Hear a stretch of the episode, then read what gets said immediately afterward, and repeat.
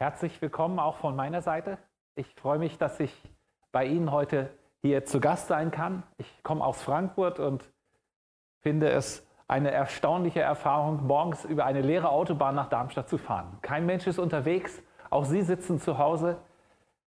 Aber wir haben gerade gesehen, dass andere Menschen vor 2000 Jahren unterwegs waren an diesem Tag. Sie waren mit einem Boot unterwegs und hatten eine geniale Idee, fischen zu gehen. Der Grund war, sie waren Fischer. Sie haben sich auf den Weg gemacht, um ihrem Alltagsgeschäft nachzugehen. Denn sie hatten etwas hinter sich, was einzigartig war. Ihre ganze Hoffnung hatten sie auf eine neue Perspektive ihres Lebens gesetzt. Sie wollten mit Jesus ein neues Reich ergründen. Und dann ging es am Karfreitag so schief. Der, mit dem man als König auf den Weg gehen wollte, der war auf einmal nicht mehr da. Und jetzt an Ostern haben sie erlebt, dass er wieder da ist. Und was ist passiert? Er war gleich wieder weg. Und er hat ihnen gesagt, geht an eure Arbeit. Und genau das haben sie gemacht. Die, die Fischer waren, sind wieder aufs Boot gegangen und haben sich dann auf dem Boot den ganzen, die ganze Nacht abgemüht und nichts gefangen. Für sie war es eine enttäuschende Situation.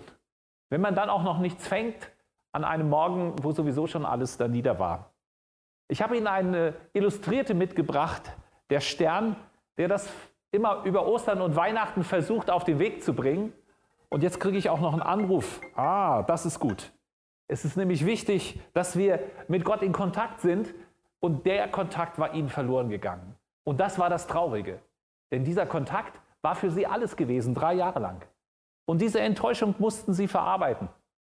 Und dieser Sternreporter, der dieses Bild auf den Titel gebracht hat, der war auch der Meinung, dass Jesus verloren hat. Jesus hat die Koffer gepackt und ist gegangen. Man könnte ja meinen, dass das heute auch so wäre. Die Gottesdienste sind geschlossen. Gott macht sich auf den Weg und verlässt diese Erde. Er wird nicht mehr gebraucht. Er macht sich davon, wie ein geschlagener Hund. Aber es ist nicht so. In der orthodoxen Kirche in Frankfurt im Güntersburg Park gibt es die folgende Ikone. Gott ist nicht auf dem Weg weg aus unseren Städten, sondern Gott ist auf dem Weg in unsere Städte hin. Er ist derjenige, der diese Städte liebt und der die Menschen in unseren Städten liebt. Er hat sie nicht verlassen, er hat nicht davor, die Koffer zu packen, sondern er kommt und will seinen Koffer auspacken. Ostern ist nicht der Ort, wo wir feiern, dass Gott weggegangen ist, weil er nicht mehr so unter uns war, wie das die Jünger vorher gesehen haben, sondern nein, es ist das Fest, wo Gott uns nahe kommen will. Und in diesem Zusammenhang an diesem See haben die Jünger nicht damit gerechnet, dass Jesus zu ihnen kommt. Und doch ist er gekommen. Er ist ihnen auf einmal nahe gekommen, ohne dass sie es wussten. Er kam nämlich am Ufer und hat gesagt, werft eure Netze nochmal aus, nachdem er gefragt hatte, ob sie was gefangen hatten und sie sagen mussten, nein.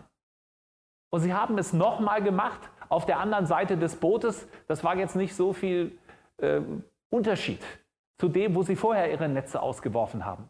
Aber sie haben auf einmal die Netze rappelvoll gehabt.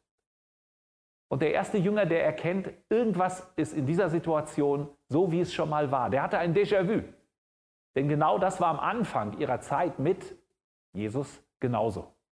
Am Anfang dieser Zeit hatten sie auch volle Netze nach einer erfolglosen Nacht. Und sie merkten auf einmal, hier ist jemand auf einmal bei uns mitten auf der Arbeit, der uns unterstützen will. Ich komme aus Frankfurt und da gibt es vor der Messe eine große Skulptur. Und die habe ich Ihnen mal mitgebracht, ein Hammermann. Der haut den ganzen Tag auf einem Stückchen Eisen. Der Arm dreht sich und dreht sich. Und es ist wie so ein Galeerensklaventreiber auf einem Schiff, der die Trommel trommelt und den Takt angibt, wie es losgehen muss. So fühlen wir uns ganz oft im Leben und gerade erleben wir genau das Gegenteil, dass dieser Taktgeber aufhört und auf einmal unser gehetzter Alltag ein anderer geworden ist. Und dieser andere Alltag, der lässt uns leer zurück, am Anfang dachte man, ach schön, jetzt haben wir mal ein paar freie Tage. Aber je länger die freien Tage werden, je mehr merkt man, uns fehlt diese Arbeit auch. Die Arbeit ist auf der einen Seite Last, auf der anderen Seite, man sehnt sich danach, endlich wieder loszulegen. Die Schüler vielleicht nicht, die am Montag wieder in die Schule müssen, aber wenn man zur richtigen Klassenzahl gehört, dann muss man ja noch nicht an diesem Montag los. Aber die Lehrer werden uns wieder mit Arbeit torpedieren und die Schüler werden sich wieder an ihren Schreibtisch setzen müssen. Arbeit ist Fluch und Segen zugleich. Die Enttäuschung, die die Jünger die ganze Nacht erlebt haben, haben wir auch oft ganz in unseren eigenen Kontexten. Und wir in der Kirche sicher auch.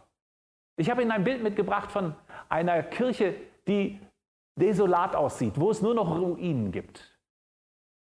Man könnte diese Kirche wieder aufbauen und ich weiß nicht, wie oft Sie an dem Zustand der Kirche in diesem Land leiden. Die Gottesdienste sind leer und jetzt sind sie ganz leer. Jetzt ist alles ins Internet verlegt, wenn es sowas gibt wie bei Ihnen. Aber Sie haben gerade diese Ruine gesehen.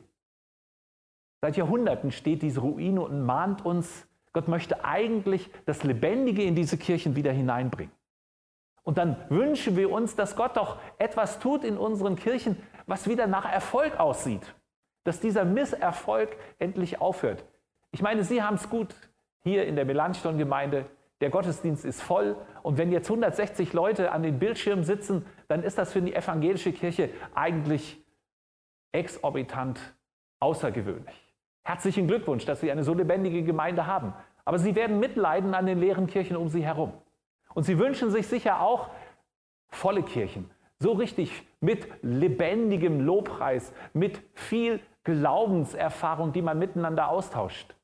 Und auf der Mehrkonferenz habe ich schon mal einige von Ihren Gemeindegliedern erlebt. Und da haben wir erlebt, wie wir mit 10.000 Leuten zusammen mehrere Tage Gott gelobt haben. Und es war eine Stimmung, wo wir gedacht haben, das müsste immer so sein. Und wäre es nicht schön, wenn Gott uns diesen Erfolg immer wieder geben würde und wir dann in diesem Erfolg uns wohlfühlen könnten? Aber das ist nicht alles. Gott ist nicht auf dem Weg, uns in irgendeiner Weise die Netze voll zu machen, damit wir befriedigt sind und wissen, was Gutes äh, zu erleben ist. Er möchte uns noch viel, viel mehr geben. Nicht nur ein volles Netz, denn die Geschichte ist an dieser Stelle auch im Johannesevangelium noch nicht zu Ende. Wir wünschen uns oft, dass unsere Gemeinden leuchten. Und ich habe Ihnen eine Karte mitgebracht, wo man das sehen kann, wie schön es ist, wenn sonntags die Kirchen endlich wieder offen sind und wir sonntags wieder in unseren Kirchengebäuden leuchten können. Dann sieht es aus wie auf dieser Karte mit den einzelnen Leuchtpunkten. Das ist wunderbar. Und wir denken, ach, unsere Gottesdienste müssen noch schöner werden. Unsere Gemeinschaft in den Kirchveranstaltungen, in den Gruppen, die wir haben. Und wir sind fixiert auf diese Veranstaltung, aber wir erleben gerade, dass Gott etwas ganz anderes in den Mittelpunkt stellt. In dieser Corona-Zeit erleben wir, und das wird auf einem nächsten Bild deutlich, dass Gott uns verteilt. Er verteilt uns heute Morgen in 160 verschiedene Häuser, wo Gottesdienst gefeiert wird. Vielleicht sitzt bei Ihnen schon der Nachbar mit am Bildschirm. Vielleicht haben Sie ihn schon eingeladen, weil Sie alleine sind und zu zweit darf man sich ja treffen. In unseren Häusern hin und her sich zu treffen, um gemeinsam Gottesdienst an ganz vielen Orten zu feiern, das war mal die Grundidee, wie das Neue Testament angefangen hat. Als in der Apostelgeschichte, es heißt im Apostelgeschichte 4, sie trafen sich hin und her in den Häusern. In der Apostellehre, im Gebet waren sie miteinander verbunden und im Brotbrechen. Und sie teilten alle das, was sie hatten. Also die Perspektive Gottes ist gar nicht so sehr auf die Veranstaltung des Gottesdienstes beschränkt, sondern er sieht sie in ihrem Lebensumfeld. Er sieht sie in ihrem Beruf. So wie er die Jünger zurück nach Galiläa geschickt hat, da wo ihre Familien gelebt haben, zurück an den Arbeitsplatz, da wo sie gelernt haben, mit ihrem Beruf ihr tägliches Brot zu verdienen. Und er ist mitten unter ihnen. Er kommt zu ihnen. Wir haben in der Opel-Krise vor zwei Jahren einen Gottesdienst gefeiert, anlässlich ähm, der großen Not, dass viele Menschen entlassen werden sollten. Und wir gebetet haben miteinander mit vielen Pastoren und Opel-Mitarbeitern, die wir zusammengeholt haben, um gemeinsam zu beten, dass wir diese Krise überleben. Das Gleiche, denke ich, darf heute auch sein. An Ihrem Arbeitsplatz, in Ihrer Nachbarschaft. Sie dürfen sich mit anderen verbinden, die an diesen Gott auch glauben. Vielleicht aus einer ganz anderen Gemeinde. Vielleicht sind sie in ihrer Art und Weise zu glauben anders als sie, aber Gott hat sie zusammengestellt in einer Nachbarschaft oder in einer Firma. Und dort dürfen sie zusammen beten. Ich finde es ganz spannend, dass Menschen in allen Berufsgruppen auch Gott kennen. Sicher, wir sind nicht die Mehrheit, es sind wenige, aber die, die Gott kennen, die dürfen ihren Glauben dort leben, wo sie arbeiten. Ich habe mal ein Video, ein Bild von einem Freund geschickt bekommen, als wir in einer Demonstration in Frankfurt dafür gebetet haben, dass sie friedlich blieb. Und er hat bei der Polizei gearbeitet und er hat mir nachher ein Bild zurückgeschrieben, dass er sich bedankt hat, dass wir für die Polizei gebetet haben und dafür, dass sie ihren Job gut machen konnten und dass die Demonstration friedlich geblieben ist. Das Leben unseres Alltags ist durchdrungen von Menschen, die Gott kennen und die mit ihm diesen Alltag gestalten können. Und das, denke ich, ist eine Lehre, die uns diese Geschichte auch zeigt, dass wir miteinander im Alltag damit rechnen dürfen, dass Gott kommt. Und als dann die Jünger an Bord geblickt haben, das ist Jesus, dann haben sie sich weiter um diese volle Netze gekümmert. Aber einer, der hat gedacht, die Netze, der Erfolg, das ist mir egal, ich will zu diesem Jesus. Und er hat sich aufgemacht, ist ins Wasser gesprungen und wollte als erster bei Jesus sein. Der war richtig heiß drauf, Jesus zu begegnen. Und zwar ganz persönlich. Petrus ist ins Wasser gestürzt, ist nach, an das Ufer geschwommen und hat sich bei Jesus ähm, als erster einfinden können. Es wird nicht überliefert, was sie dort gesprochen haben. Aber er kommt und sieht, Jesus hat schon alles vorbereitet für ein Frühstück. Für ein Frühstück mit seinen Jüngern. Er war da, während sie gearbeitet haben, und er hat sie eingeladen, kommt, macht mal Pause mit mir. Und er hatte schon alles vorbereitet, was dran war. Und das Schöne ist, er hat bei diesem Frühstück angefangen, sein Herz mit den Jüngern zu teilen. Und er hat den Jüngern einen Raum gegeben, ihr Herz zu öffnen.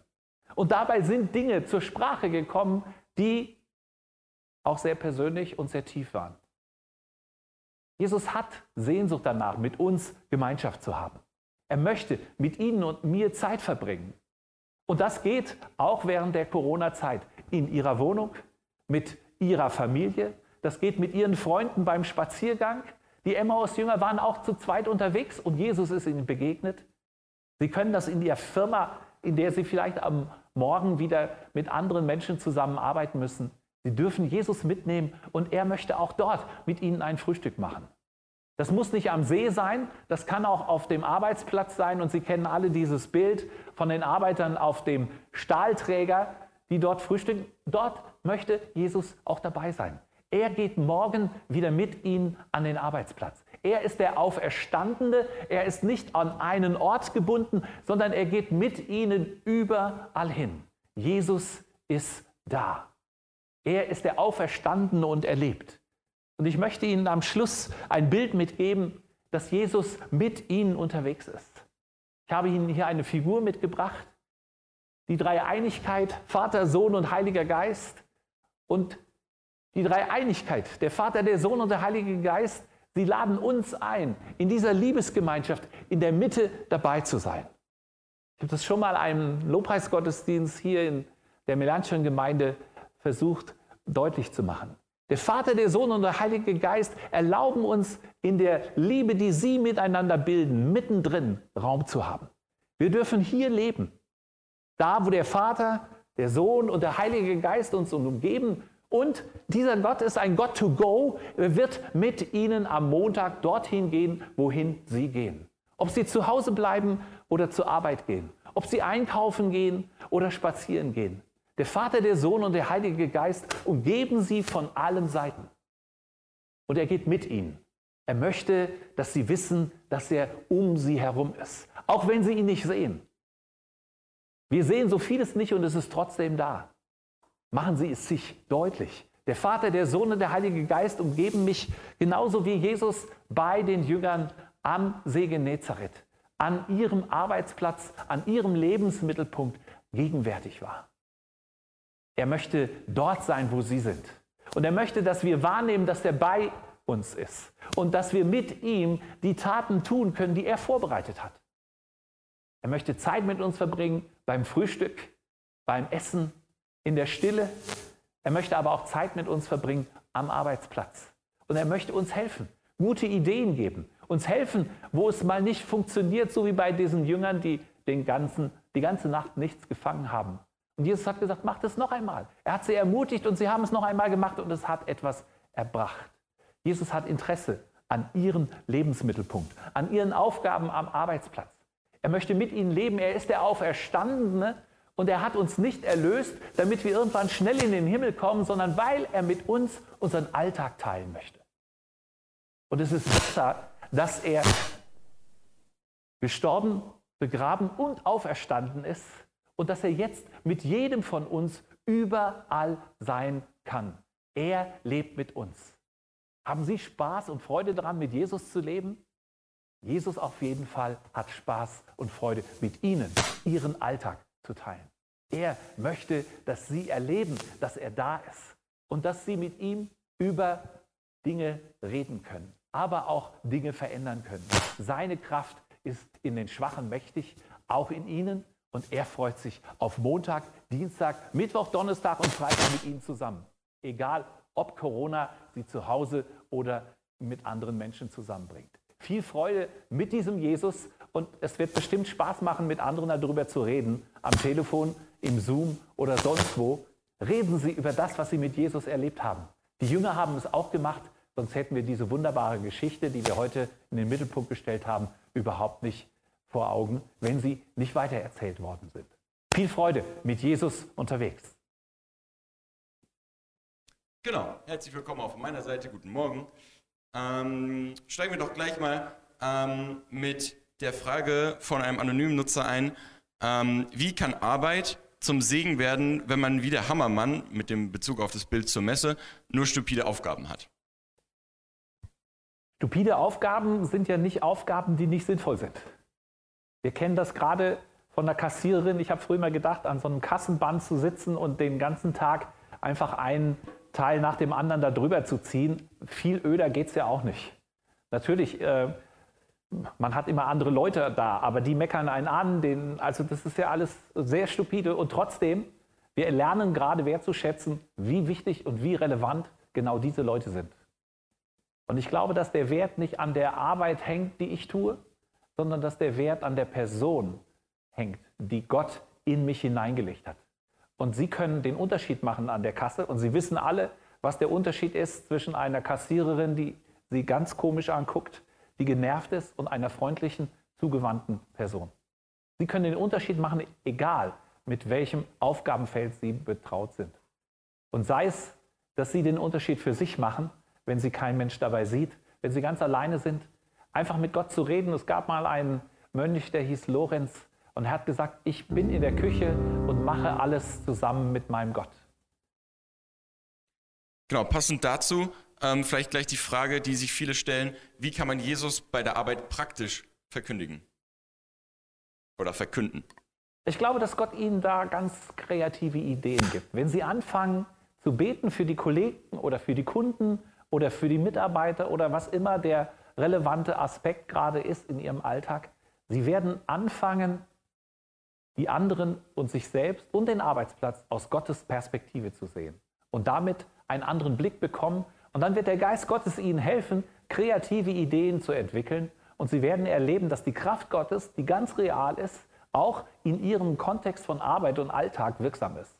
Er ist nämlich der Auferstandene, der Ahnung hat von all Ihren Projekten, von all Ihren Aufgabenfeldern ob das das Technische ist oder das Soziale oder Psychologische oder was immer ihre Aufgabe ist, Gott ist dabei.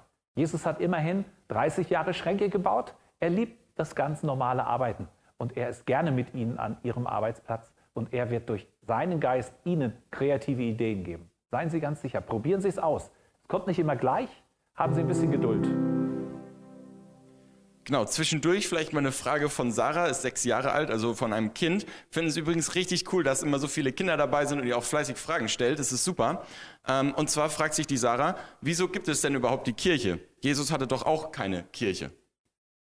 Ja, wir lernen gerade, dass das Reich Gottes nicht die Kirche ist.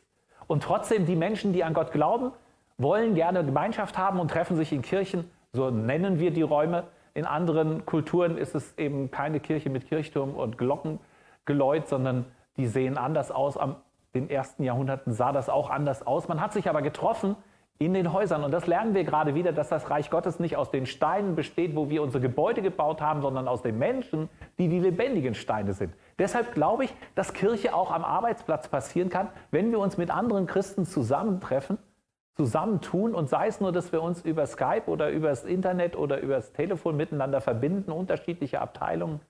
Bei Mercedes treffen sich über 40 Gebetsgruppen jede Woche um zusammen für die Firma zu beten und aus dem entsteht etwas. Da verändert sich etwas und da gestaltet sich Gemeinde quasi an einem Arbeitsplatz. Und ich glaube, dass das mehr und mehr auch demnächst passiert. Der Sohn von Billy Graham hat mal gesagt, dass die nächste Erweckung eine Erweckung am Arbeitsplatz sein wird. Dann sieht es vielleicht anders aus als volle Kirchen, aber lebendige Arbeitsplätze mit Christus in der Mitte. Ja, passend dazu ähm, haben sich fünf oder sechs User sogar gefragt, ähm, brauchen wir mehr Hauskirchen und weniger Kirchengebäude? Ist das die Zukunft der Kirche? Ich glaube, dass es beides braucht. Ich liebe es und Sie, glaube ich, auch. Sie fiebern schon darauf hin, wieder in diesem Gottesdienstraum gemeinsam Gott zu loben und zu preisen. Ich glaube, dass das was ganz Wertvolles und Kostbares ist. Aber das andere ist genauso kostbar. Und das müssen wir gerade vielleicht zuerst wieder entdecken und auch Freude daran bekommen und Mut bekommen, dass Sie zu Hause eine Andacht leiten können, dass Sie zu Hause ein Bibelgespräch leiten können. Sie sind genauso ausgerüstet, Reich Gottes zu bauen, wie der Pfarrer der Gemeinde oder wie irgendein Spezialist oder ein bezahlter äh, Mitarbeiter in dem Konstrukt Kirche. Sie sind die Priester, die Gott berufen hat, die Dinge zu tun, die er vorbereitet hat. Und er hat ganz viel Spaß dabei, auch wenn das nicht so vollkommen ist und nicht perfekt ist, durch sie zu wirken. Er hat durch Esel gesprochen. Sie sind allemal mehr als das. Und er wird durch sie etwas bewegen, wo sie sich wundern. Machen Sie den Mund einfach auf, auf probieren es und überlassen es Gott daraus was Gutes zu machen. Sie sind fähig, weil Gott hat sie erwählt und ausgesucht und er möchte, dass ihr Leben Frucht bringt. Frucht, die bleibt. Das hat er uns zugesprochen und jedem einzelnen Christen. Deswegen hat er sie erlöst. Ja, danke. Ähm, per Telefon fragt jemand, ähm, Frühstück mit Jesus, das hattest du ja in deiner Predigt erwähnt. Wie ist das konkret gemeint? Manchmal mache ich das. Ich setze mich zum Frühstück an meinen Frühstückstisch ganz alleine. Meine Frau schläft noch, weil sie später los muss. Und ich frühstücke mit Jesus. Ich rede mit ihm, ich lese die Losung, ich unterhalte mich, als ob er da sitzt. Und das ist eben nicht nur eine Imagination, sondern Gott ist wirklich da. Ich mache mir das dann einfach nur deutlich, Vater, Sohn und Heiliger Geist, die sitzen mit mir am Frühstückstisch. Und manchmal finde ich es ganz toll, morgens zum Sonnenaufgang auf, äh, im Taunus auf den Feldberg zu gehen und mich da auf die Wiese zu legen und einfach mit meinem Gott zusammen zu erleben, ein neuer Tag bricht an. Am Anfang des Tages mit ihm darüber zu reden, was an dem Tag kommt und dann mit ihm auch für die Dinge schon äh, vorzudenken und zu sagen, Gott, hilf mir bei dem Gespräch. Es macht Freude, mit Gott zu frühstücken, aber auch mit ihm Abend zu essen. Das ist gar nicht der Punkt. Es geht darum, dass Gott dabei ist und dass sie das glauben dürfen, dass er, auch wenn sie alleine sind, mit ihnen zusammen ist. Aber auch wenn Freunde da sind. Sich mal zusammen vorzustellen, dass Gott jetzt mit am Tisch sitzt, ist eine gute, interessante Perspektive. Ja, ein anonymer Nutzer fragt sich dazu, God to go, macht Gott wirklich alles mit? Gott macht alles mit. Im Psalm 139 heißt es, und selbst wenn wir ans äußerste Meer fliehen würden, wäre auch seine Hand dort noch bei mir. Er, der Vater, der Sohn und der Heilige Geist, der uns von allen Seiten umgibt. In dem Psalm, wo es genau darum geht, sagt, auch an dem äußersten Meer, wenn du von mir weglaufen willst, ich bin bei dir. Sein Name seine Zusage am Ende, bevor er in den Himmel aufgefahren hat, war, ich bin bei euch alle Tage bis an der Weltende. Gott ist immer da. Dass Gott nicht immer begeistert ist von dem, was er dann sieht, mit uns erlebt, das ist eine andere Sache. Aber dann kann, auch da ist unser Gott immer nur ein Gebet entfernt, da kann auch jederzeit wieder eine Umkehr passieren, wenn ich auf falschen Wegen bin und sage, oh Gott, jetzt habe ich mich hier voll verrannt. Hilf mir, dass ich die Kurve kriege und hier nochmal heile rauskomme. Oder bitte veränder jetzt dieses desolate Ding, was ich hier erzeugt habe und hilf mir, dass ich die Scherben wieder aufbaue, aufsammle. Gott ist bei Ihnen, egal wo Sie sind. Genau, um möglichst viele Fragen von Ihnen zu beantworten, ähm, stelle ich dir jetzt einfach mal drei, die inhaltlich ein bisschen in die äh, ähnliche Richtung gehen auf einmal. Es geht um das Thema Glauben am Arbeitsplatz. Ähm, jemand fragt, ich habe oft Druck bei der Arbeit, hilft da wirklich Gebet? Ähm, Gott ist bei der Arbeit, wie? Ähm, wie nehme ich Jesus mit in die Arbeit, ganz praktisch? Genau, die dreimal. Vielleicht kannst du da eine allgemeine Antwort vielleicht dazu finden. Ja, ich muss jeden Tag wieder zur Arbeit gehen. Und das, was ich gestern geschafft habe, schaffe ich heute vielleicht nicht. Ich weiß, dass Gott nicht der Zaubermann ist, der einfach alles für mich auf der Arbeit so cool erledigt, dass das von alleine erledigt ist. Es ist nicht wie bei der HB-Reklame, das vielleicht Einzelne von früher noch kennen, wo dann nur die Zigarette rauchen und alles geht wie von selbst. Gott ist nicht der Erfüller unserer Aufgaben, sondern der, der bei uns ist. Den Unterschied macht es meiner Meinung nach, sich zu vergewissern, Gott ist mit mir und dann sind auch unerledigte Aufgaben, Aufgaben, die nicht zu erledigen sind, immer noch mit einer Chance verbunden, daran zu reifen in der Beziehung zu Gott und zu sagen, Gott, was machen wir jetzt damit? Was machen wir mit dem Versagen? Was machen wir mit dem ähm, Auftrag, der nicht geklappt hat? Was machen wir mit den Fehlern, die wir gerade gemacht haben? Gott ist nicht nur der Schönwettergott, er ist auch mit uns im Sturm. Und er ist manchmal so da, dass wir ihn gar nicht merken, weil wir denken, der schläft. Aber Gott möchte auch sehen, wie wir unterwegs sind, in der Gewissheit, dass er bei uns ist, aber nicht indem er dauernd alles für uns macht, sondern wir dürfen handeln in der Autorität Gottes als die Kinder, die gesandt sind, die Werke zu tun, die er vorbereitet hat. Mache ihnen Mut, es einfach zu probieren. Gott hat ihnen mehr Autorität gegeben, als sie denken. Wie verhindere ich, in einer christlichen Blase zu versinken, wenn ich mich am Arbeitsplatz mit anderen Christen treffe, um dort gemeinsam Kirche zu leben? Die wenigsten Arbeitsplätze sind so gestaltet, dass sie sich nur mit Christen treffen. Die meisten Kollegen werden mit ihrem Glauben erstmal gar nichts anfangen können. Aber wenn sie sich mit Christen treffen und gemeinsam beten, sehen sie, dass die Verantwortung für diese Firma und für das, was auf, in ihrem Job zu tun ist, dass sie das nicht alleine tragen. Das, was ihr Chef zu entscheiden hat, das, was die Firmenleitung zu entscheiden hat, Sie können das gemeinsam mit den Christen teilen, aber natürlich auch mit Ihren Arbeitskollegen. Und ich weiß, dass wenn ich früher ich als Gärtner gearbeitet habe und meinen Kollegen gesagt habe, ich gehe jetzt äh, in der Mittagspause zum Beten, äh, dann haben die mich schon ausgelacht und fanden das irgendwie komisch. Aber ich war trotzdem Kollege von ihnen und wir haben zusammen gefeiert, wir haben zusammen gearbeitet, wir haben zusammen Probleme gelöst. Und ganz oft kam, wenn es schwierig wurde, hey, du bist doch Christ, du gehst doch sonst immer beten, hat dein Gott nicht jetzt eine Lösung? Dann habe ich einfach oft auch gesagt, ja, ich bete einen Moment und dann hatte ich auch keine Lösung.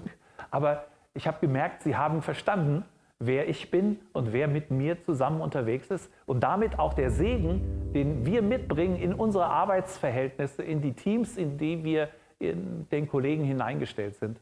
Das ist kein Widerspruch und ich glaube nicht, dass Sie in einem Arbeitsplatz sind, wo es nur Christen gibt. Keine Sorge, aber wenn eines Tages alle Christen sind, können Sie kündigen in eine Firma gehen, wo es keine gibt.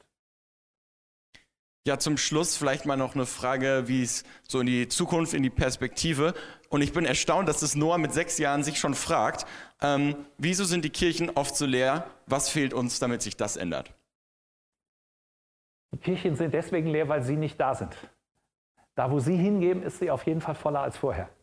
Wenn ihr ihre Perspektive ist, dass die Kirchen voll, gehen, voll werden, müssen sie Leute einladen und mitnehmen. Ich denke aber, es gibt auch noch das andere Modell, dass die Menschen, die Gott kennen, die Kirche dorthin bringen, wo die Menschen sind. Wir können ja auch Kirche auf dem Spielplatz feiern.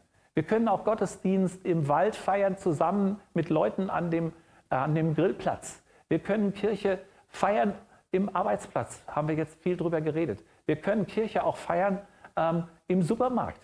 Äh, wir können kreativ werden. Wir müssen Kirche nicht in diesem Gebäude alleine feiern und warten, dass alle das Gebäude toll finden.